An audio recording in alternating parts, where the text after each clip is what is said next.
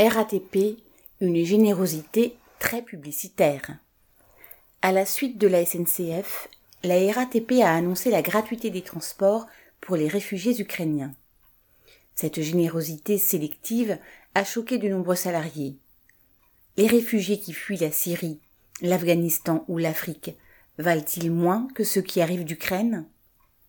Mais en plus, l'accès à cette gratuité s'accompagne d'une procédure tatillonne, avec relevé du numéro de la pièce d'identité qui est entré dans l'ordinateur. Tout ça pour se voir délivrer un ticket valable, point de suspension, une seule journée. Les réfugiés vont donc devoir recommencer chaque jour, et pour les agents de station, c'est du travail en plus, inutile qui plus est. Ce qui serait normal, ce serait la gratuité pour tous les réfugiés. En attendant, la RATP montre ce que vaut sa pseudo-générosité.